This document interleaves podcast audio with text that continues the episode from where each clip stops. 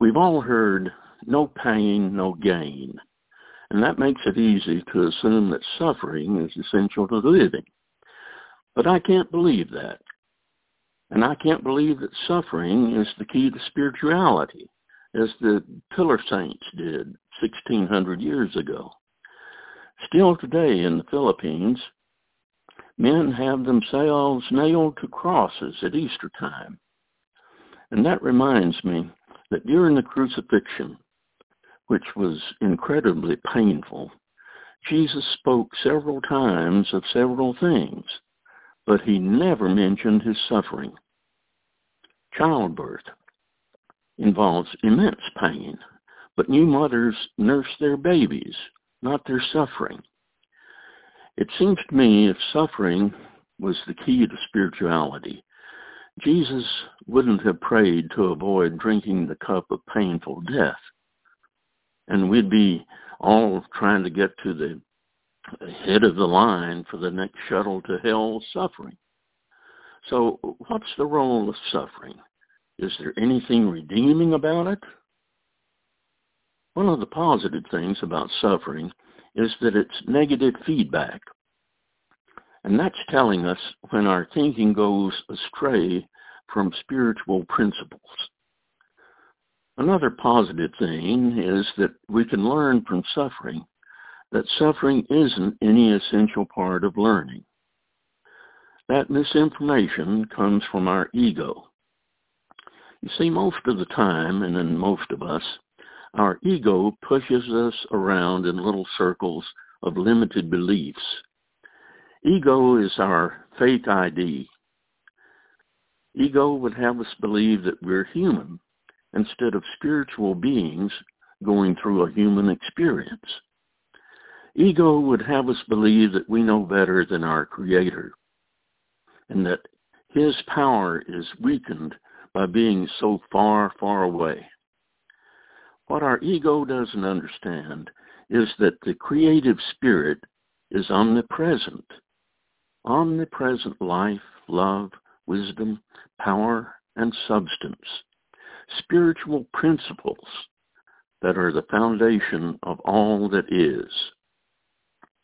So when our thought and our action misapplies life, love, wisdom, power, and substance, the reaction is pain, suffering. Since mind and body are intertwined, we suffer emotionally and physically. Let's go back to ego for a moment. Ego is a type of Satan or adversary who masquerades as our best friend. Ego creates the erroneous belief that we're apart from and immune to God the Good. Ego doesn't believe in the universal law of cause and effect, and sees no link between the sin of sowing limitation and the reaping of suffering. Ego in us even prides itself not only on our sinning, but on the suffering that comes from it. Suffering doesn't purify or elevate or redeem the soul. It isn't like the refiner's fire. Surely the creative intelligence that shaped the universe with love doesn't want us to think we are atoning or paying for or making things right by our suffering.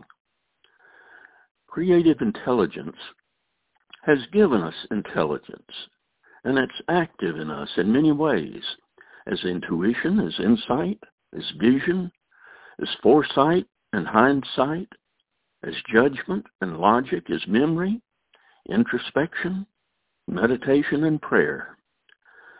The result is we can see life clearly and truly. When we come into an understanding of all the divine positives that make life work, we realize that suffering must not be a part of the divine plan, or else Jesus wouldn't have spent so much time releasing people from suffering. Suffering isn't proof of spirituality, and it isn't good for us. So many of the advertisers on TV know it, and they want to sell us a pill to help with the symptoms. But why not go for the cure? Replace ego's misdirections with a mind focused on appreciation and gratitude for the Creator's nurturing, healing energy at the center of your soul and your life.